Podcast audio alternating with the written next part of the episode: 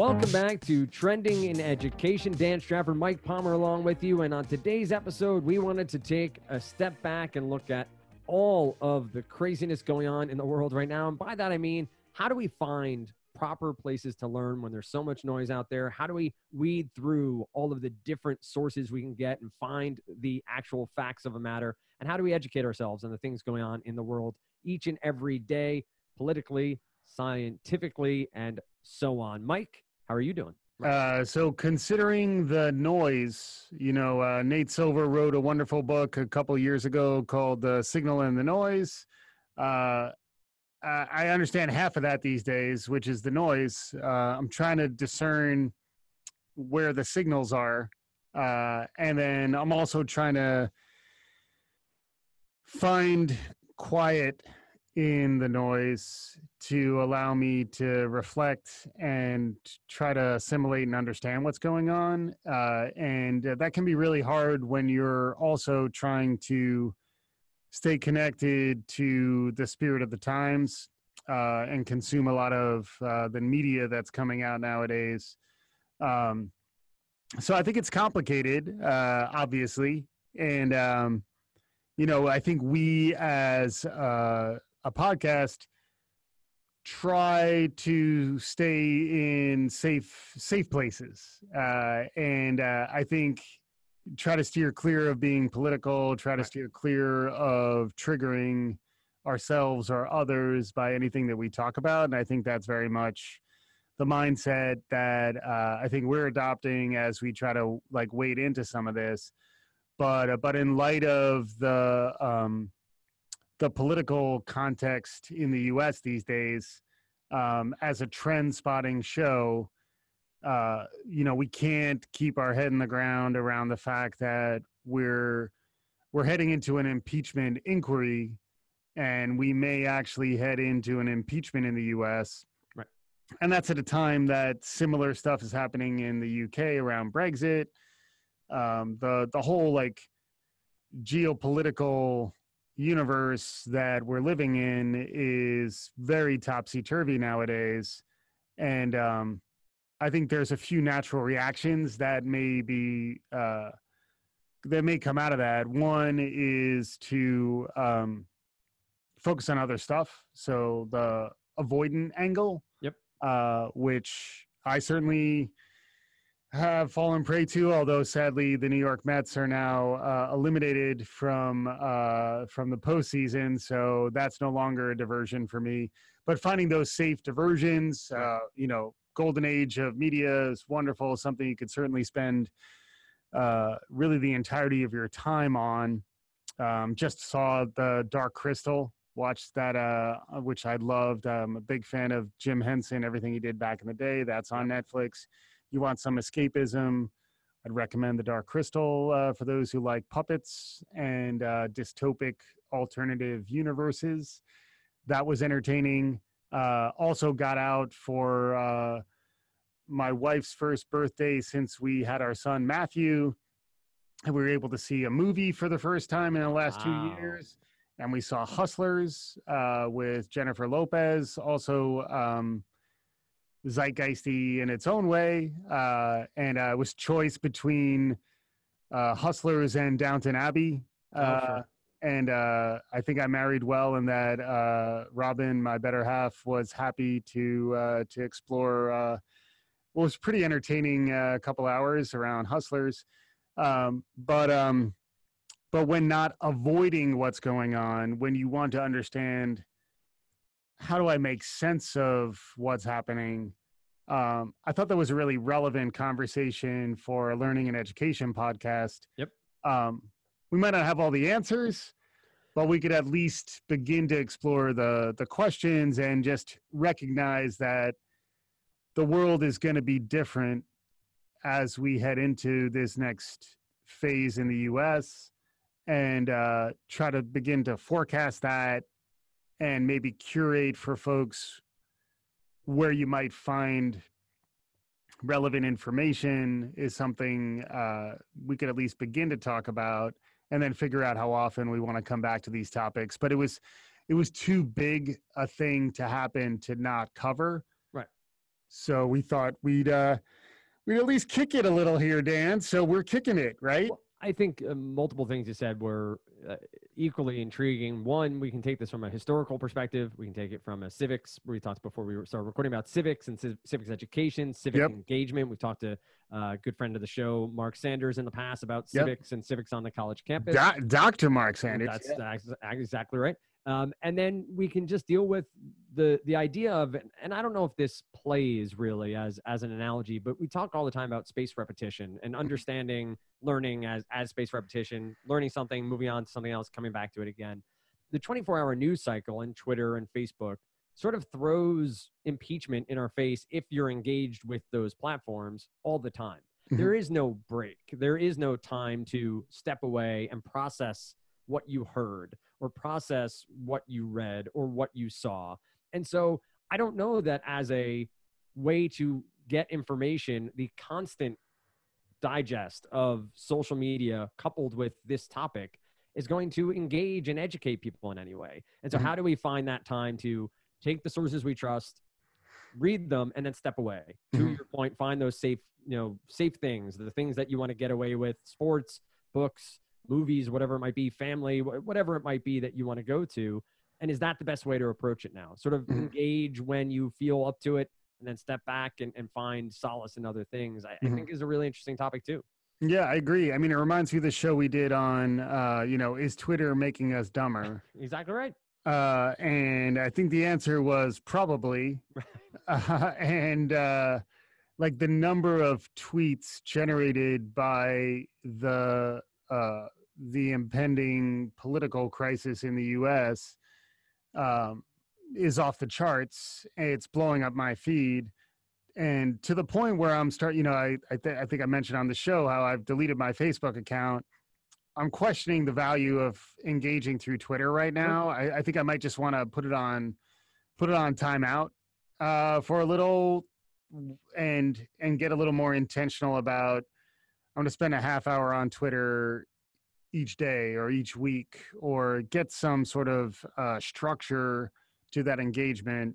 Um, reminds me also of the the problem of notifications, Right. Where like if you're constantly interrupted by things that are new news like or this just in you know it's like the whole trope of like cnn always has the red like Breaking news. breaking Yep. news Yep. and if there's always breaking news you never have time to reflect uh, as long as you have the news on. So i think that would argue for you know turning the news off Yep. and then also um, arguably more of a journalistic sensibility around what is actually news and what is actually an emergency. Because like it reminds me of the you know fight or flight is only supposed to be activated in crisis situations and we've evolved for those crises to hit and then go away.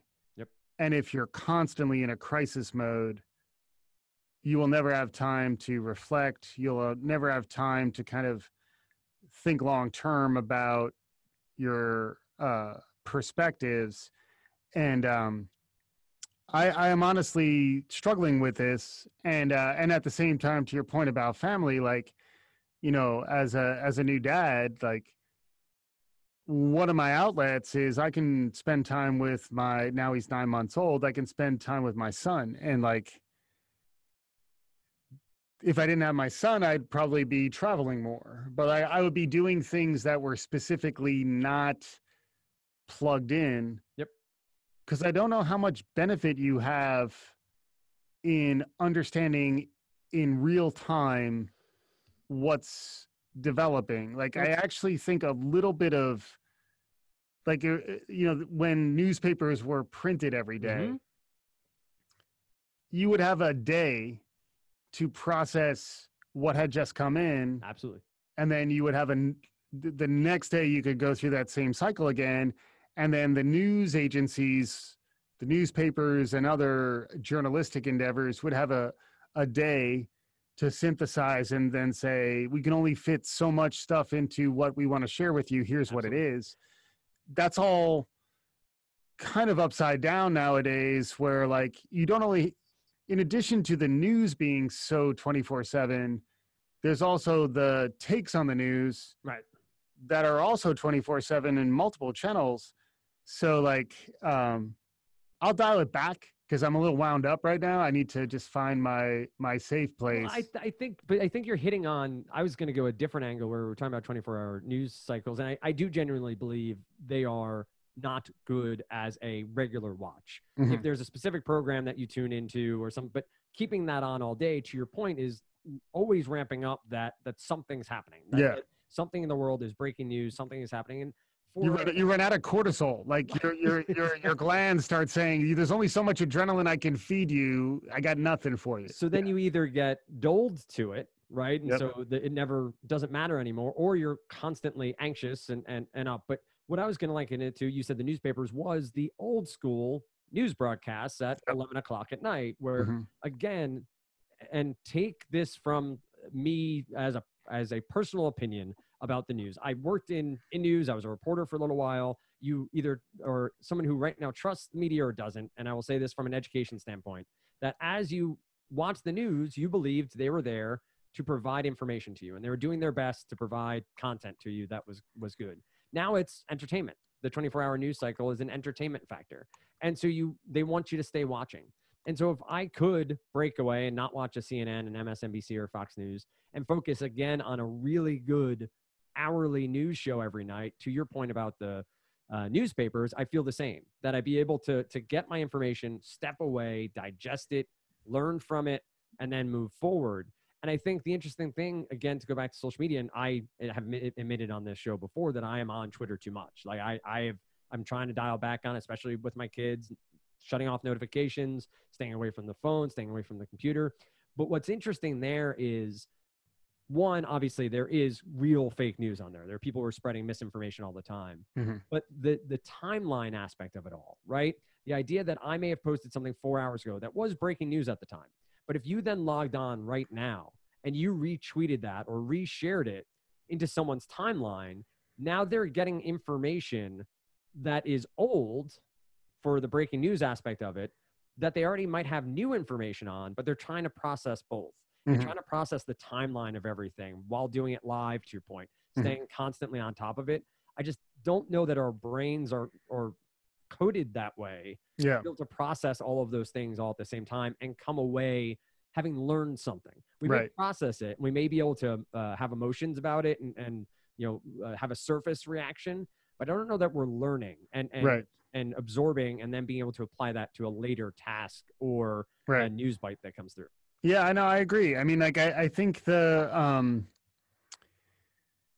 finding a safe place to learn is something that's been uh, resonating with me lately. So, like, I, I I may have mentioned like my first job out of college was working in child child and adolescent psych, so crisis stabilization unit, and our job was to provide a safe place for uh, provide a safe environment to kids who are in crisis. And I think increasingly, when you think about learning, uh, getting back to the whole flight or fight or flight idea, when you're in a fight or flight mode, you're not really learning; you're executing. So, like, you're you're probably operating at more of like a a reptile brain level, not the level of the brain that typically learns. And like a lot of those reactions are either uh, instinctive or they're burned in based on uh, prior knowledge, prior experience, uh, and they're more emotional. So like uh, it's more of a react. It's a reactive mode, and I think learning typically is when you are able to shift your mindset to actually develop new subroutines. Right. You know, it's sort of uh, you know uh, Daniel Kahneman wrote the famous book Thinking Fast and Slow. So like when you're thinking fast, it's more emotional, it's more in the moment, it's more reactive. And when you're more deliberative about your thought is when you're actually developing new ideas and sort of evolving and getting better, hopefully. Um, and I think when there's so much news, there's so much noise, it's more likely to be in that fast twitch. Yep. Did I respond fast enough? Did I retweet this? Did I like this tweet? Did I, um, you know, share something that is relevant and new? in a way that maybe other people in my network haven't done yet. And there's some aspect of credibility you get by being on something when it's first emerging. But it's not, you're not really learning. It reminds me of even in chat, you know, like we do a lot of live online for Kaplan. So, like when we do chats, like, uh, you know, there's this desire to be the first person with the right answer in the chat. And right. if you're the first person to do something, you suddenly have some relevance.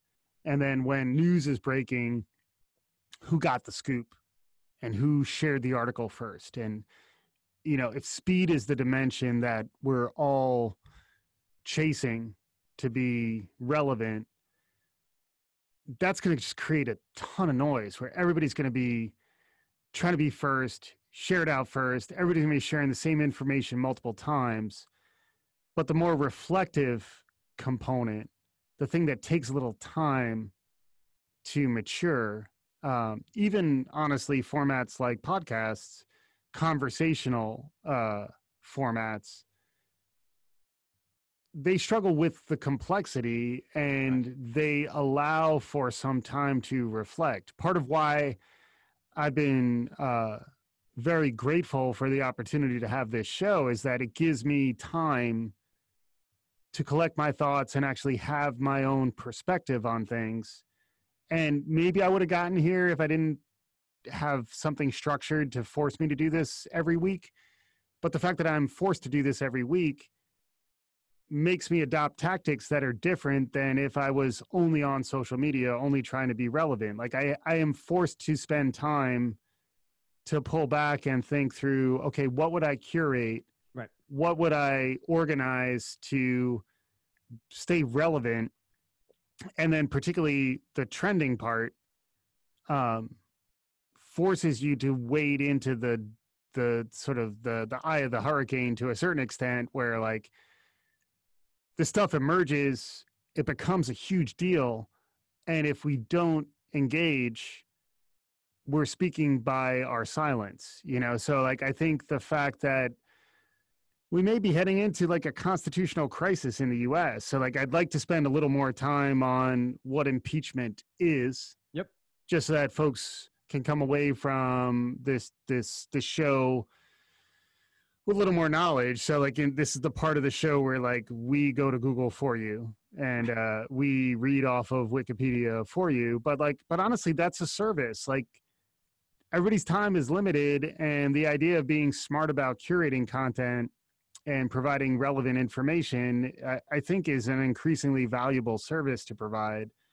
So like to me this speaks to uh, for just like every citizen in the us arguably in the world should probably be brushing up on the constitution should be brushing up on us history and should be understanding what can a citizen assuming you're not in you're not a legislator right. you don't have a public office what can and should you do to understand what's happening today and then to ideally um, you know a protect your own sanity and then b ideally provide some clarity to others whether you have friends or family who may be struggling um, how do we how do we navigate all this? So uh, since we have this platform i thought it was a useful time for us to you know in a ideally in a non-political way to just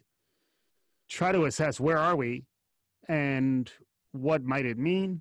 Yep. And then where should people go if they want to learn more? So yeah. so hopefully you know we're just this just in this is breaking news. There it is. The, uh, uh, but uh but like uh, we could at least begin that conversation and then probably kick you know kick it off to uh you know i don't think this these topics are going to go away so we'll want to continue to cover them. Yeah and we will uh, also be able to over time bring people in uh, experts in fields across uh these different topics. I think civics is one we'll probably put a pin in for now. We do have uh uh, Mark, who was a great guest before, and there are a couple of really good articles uh, from the Brookings Institute around civics education and the the uh, principles that should be involved in civics education that we can dive into at a different time. But the idea here, uh, one, non-politically and, and, looking historically at impeachment, uh, the idea of the process of Uh, and I think this is where people are right now getting confused around what's happening right now Mhm. uh, in the House. Impeachment uh, has stages to it. It's not something that is just called for and done. Uh, impeachment goes through a variety of stages. There's currently uh, the beginning of an impeachment inquiry uh, in the House of Representatives for the United States, where they are starting to investigate what they think may be high crimes and misdemeanors. That's part of the, the Constitution that leads to uh, impeachment proceedings uh, uh, by the President of the United States. And so that may lead to then articles of impeachment that are voted on by the lower house. It needs a simple majority. That then moves to the Senate, and the Senate holds the trial. And the Senate would hold the trial where they basically have a open trial for the impeachment proceedings, and then they vote to convict or to not convict. Mhm. And in historical sense, Mike, we've seen this with Andrew Johnson. We've seen this with Bill Clinton, and we saw it with Richard Nixon. Obviously, Nixon retired, uh, resigned, retired. That was a very nice way to say how Nixon left office.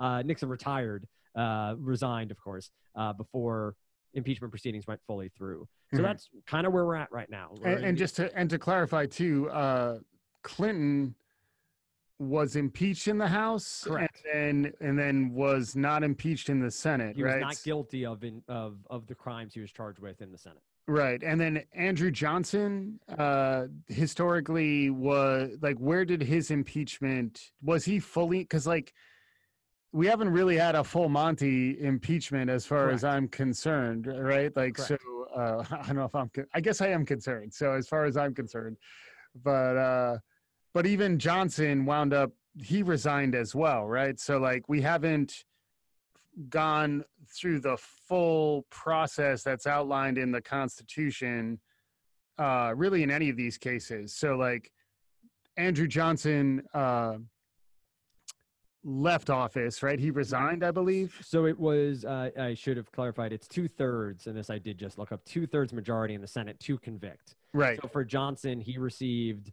um, 35 votes for guilty, 19 for not guilty, and Mhm. 35 senators voting guilty and 19 not guilty every time, every time the uh, vote went to pass. Uh, and then he did a step down. Um, I don't know specifically the timing of, Yep. of when he did, but uh, he left office. And this is during Reconstruction. It's during, you know, uh, obviously turbulent times. Right. Imagine what the podcasts were like back then. well, that's we have the we should go back to the fake news and the news cycle probably for a separate discussion. Maybe bring in a, a journalist or an expert in the field because I do find it an intriguing thought process to think through. You know, breaking news in 1850 moved at a certain speed, Yeah. and breaking news today moves at a certain speed. Are they in line with the times? Right. Like, it, does it still move with the information, or are we moving at a much more rapid pace? right. Today? Did did Moore's law contemplate the the the rate at which a pony exactly right. on the express can get the information out there Right. versus now it's it's instant yeah So that is the sort of general sense of impeachment. Now, this can happen uh, to pretty much any uh, uh, civil ser- servant or, or elected official. It doesn't have to be president. Uh, it can be an attorney general. It can be a governor. It can be a state senator. All of them can go through this impeachment process yeah uh, to try to remove them from office. right and uh it's also a nice vocabulary word uh to impeach is to like besmirch Yes. or to sully uh all uh, all lovely words we love our vocabulary uh on the show but uh but so thus far no one has actually gone through the entirety of the process as outlined in the constitution Correct. which also arguably this is where i'd love to get more uh, folks with legal experience and uh, legal chops uh, in as experts but um arguably the th- what's outlined in the constitution may be too high a bar if in the you know approaching 300 years say 250 years in which our republic's been around this is the fourth time we're going through this exercise. Twice this has resulted in a resignation. Once it was in a not guilty and uh, clinton served the entirety of his term and and now this is the fourth time um, at what point can we go back to the drawing board and begin to understand whether the constitution fully accounted for the complexity that we're facing Sure. I think that's an interesting question on the legal side. It's an interesting question on the political side. Um, and um, I'm not sure we really know um, how this is going to play out, but I would say like uh, if you're interested in a career in the legal profession, if you're interested in uh, a political science career, um, yeah, honestly, if you just want to uh, stay informed, vote effectively, and raise a family who can do similarly, um, there is a level of passing awareness. It reminds me when we were talking about the the Gartner hype cycle. Like, there's a level of awareness of the Constitution that every every citizen in the U.S. should have, much like anyone who wants to stay employed in the next 10 to 15 years should understand why the blockchain is interesting or why AI and automation may be disrupting work.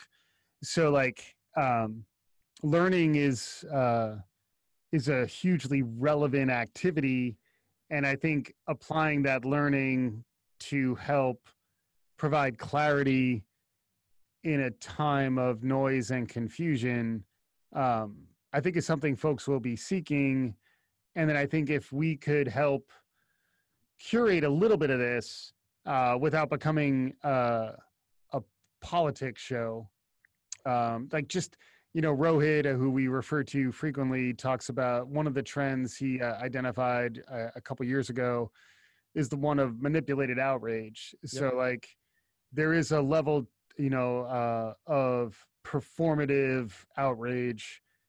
Let me signal to everyone I know through my social networks and elsewhere that I'm upset and that I I'm outraged and reinforce this through social channels when I share it is a very natural instinct. I just think that instinct may be damaging. So how do we how do we tap into a higher level of um, professional and personal development in a time when the world is uh, is increasingly chaotic. Um, and I it's think, yeah, go ahead. I, I just think that as you were talking, uh, talking through the idea of us curating, right, and and you were talking about your own approach to trying to stay off social, that sort of thing talking through it here on the podcast. Do you have sources for news or for education right now that you go to? And this isn't necessarily saying that this is where other people should go, but do you have a sense of where you feel most comfortable getting? You don't have to name the, the sources, but do you have this sort of list that you're getting together to feel like you're comfortable with what you're learning and where you're getting it from? I think it's hard to get personal about it because the sources feel polarized nowadays. Yep. So like without sharing too much of my exactly. own yep. personal preferences where I go to find the truth is likely going to be questioned by people who might have a different political background than I do. And like I think that is the thing to explore. Like where are there safe places to learn and safe places to disagree? Right.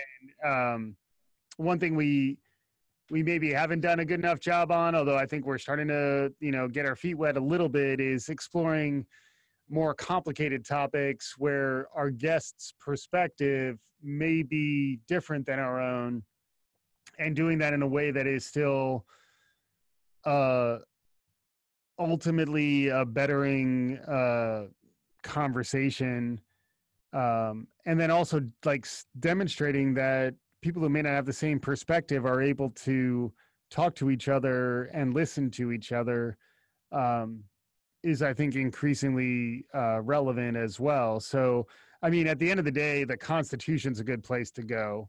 That's a very um, good point. Yeah. like another like just go to the primary sources. Like i'll full disclose uh, i did not read the mueller report. I did read the entirety of this memo.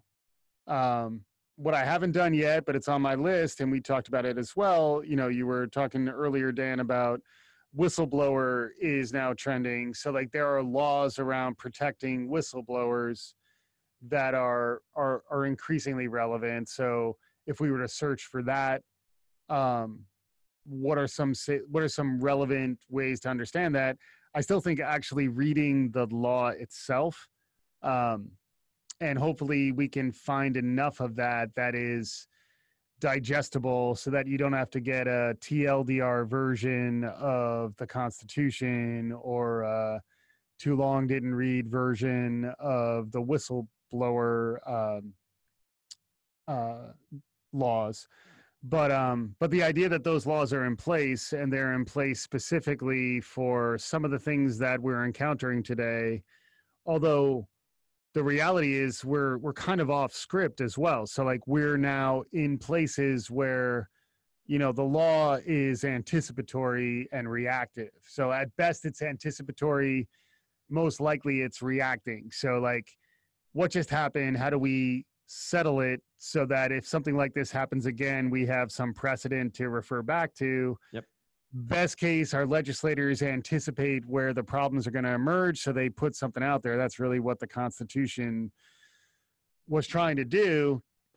And then frequently, what happens is like what you anticipated you maybe get 60% right and then the other 40% is where the law is evolving and is a living experience that needs to be uh, rewritten um, i think that's really where we are now and that's why um, hopefully folks don't get too frustrated with this show as a bit of a tease but like it does seem enormously relevant to the collective mindset at least in the US and probably globally, that this stuff is going to inform people's career choices. Right. It's going to inform the job market, the economy, the um, certainly 2020, which is on the horizon. Um, so, uh, had we not decided to cover it, I think that would would have been more problematic than waiting in with maybe not fully formed understandings of uh, of the of what's the right perspective but like if you think about it maybe last point if you think about it from the perspective of learning and education mm-hmm. all of these things you know as much as it might seem a little too pat on the nose and simple all these things argue for increased focus on education like learn more like if you don't learn more you will be you will be ceding your autonomy and your power to others who probably don't know more than you so like if anything all of this chaos argues for finding that quiet place where you can learn new things and then ideally having opportunities to engage in the conversation once you've had that time to learn and then maybe making intentional choices about where you want to have that conversation. Like, do you want to have it on Twitter? Do right. you want to have it on Facebook? Do you want to call an old friend? Like, do you want to talk to your family? Uh, do you do you have a community of practice, a network, like a personal learning network we've talked about in the past, where like, you know, in some ways this show is like a, a microcosm of a personal learning network. Like we're figuring stuff out as we go can people out in the world find that not just through outlets like this, but in their own lives where they can find people they trust and just grapple with some of the complexity that we're facing. Um, I wish there was an easier way to put a bow on top of all this. I don't know if you have a way to do that, Dan. In which case, please go go forth and present a wonderful bow. I will uh, do it by singing your praises. I-, asked you that question, and you answered better than I even thought you would. Of where do you go? The primary sources matter so much right now, and yeah. reading things for yourself, and yep. and being able to digest, even if they're out of scope for what you know, learn it. And, right. and we've seen a lot. You shared an article about uh, reading and uh, understanding novels and books, and it comes back a lot more to not about knowing what the topic is, but having enough experience in that topic to then understand the book. Mm-hmm. And so if you don't have any constitutional law background, work by reading the Constitution and start there and, and start by learning the primary sources. And uh, I'm guilty of this lot. Don't let other people do the work for you. Right. Let don't expect to go to Twitter and learn from the experts out there. Do a little bit of the heavy lifting yourself, and you'll one be able to have those conversations. But two, you'll then have that scaffolding, the, where you can build from to learn more and understand more yeah. as you go forward. Yeah, and I, I just to kind of uh, put a cherry on top of your bow, because uh, it's a Sunday with a bow on top and a cherry on top of the bow.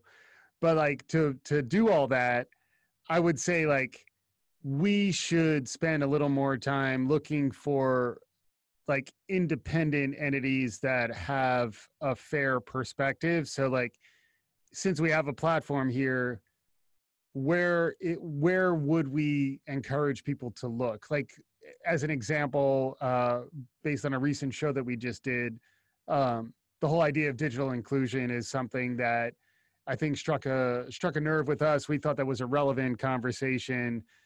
Uh, if it is partisan i think we're fine being on the partisan side that says more people should have access to technology that gives them access to opportunity. Um, I think there are places where we can, in fact, say where we can curate and we can recommend. I just think when it becomes politically charged, uh, that's a place where we're trying to be specifically nonpartisan. So, like, I, I think it, it gets a little harder, but I think that's on us to figure out where can we do a little more of that curation because there are people who are earnestly pursuing the truth. Like, even the the courage of whistleblowers, assuming that they're whistleblowing against something that should be called out, that's a courageous position. And I think we need to figure out how to encourage that courage in all of us because it's a time where um, when you see that no one like it's the whole bystander problem like if you don't speak up there's a chance that no one will, and the stakes of no one speaking up are increasingly high. So, like, I think it's an area for us to continue to explore. We'd love to get more feedback too. Like, if if any of our listeners have recommendations in terms of uh, like sort of impartial places to look. Also, like as tedious as it might be, like C-SPAN and Absolutely. just watching the political process that we have play forward to get your own perspective. Um, to your point, Dan, like if you have the time, watching the entirety of it um, is useful. Um, I think you know we've had we had Gene Ellen Cowgill uh, from uh, TikTok uh, on Twitter recently. They're useful for me personally in that they provide the short form digestible version of something that I might not have as much time to. I might not be able to spend the whole day watching congressional briefings.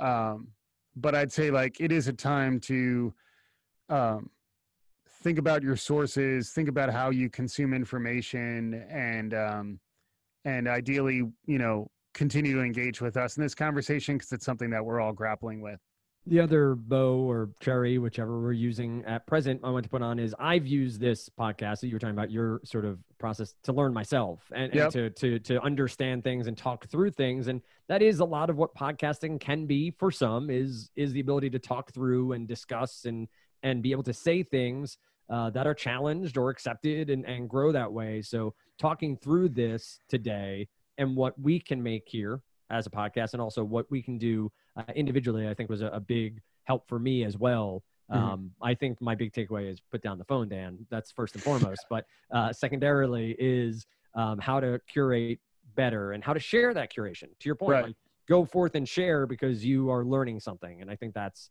uh, a key takeaway for me as well. I've obviously uh, a topic and topics uh, we will come back to historically, uh, politically, civically, lots of things to take from this episode and go forward with.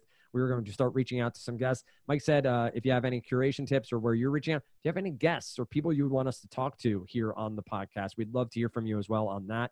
Of course, it's at Trending and on Twitter, same on Facebook. Find us on LinkedIn, uh, linkedin.com slash trending in education. And of course, it's trendingineducation.com. Each and every week, you can find us there. So uh, we hope this was engaging. We hope it was a conversation uh, that you want to keep going in the future. And until next time, you've been listening to Trending in Education.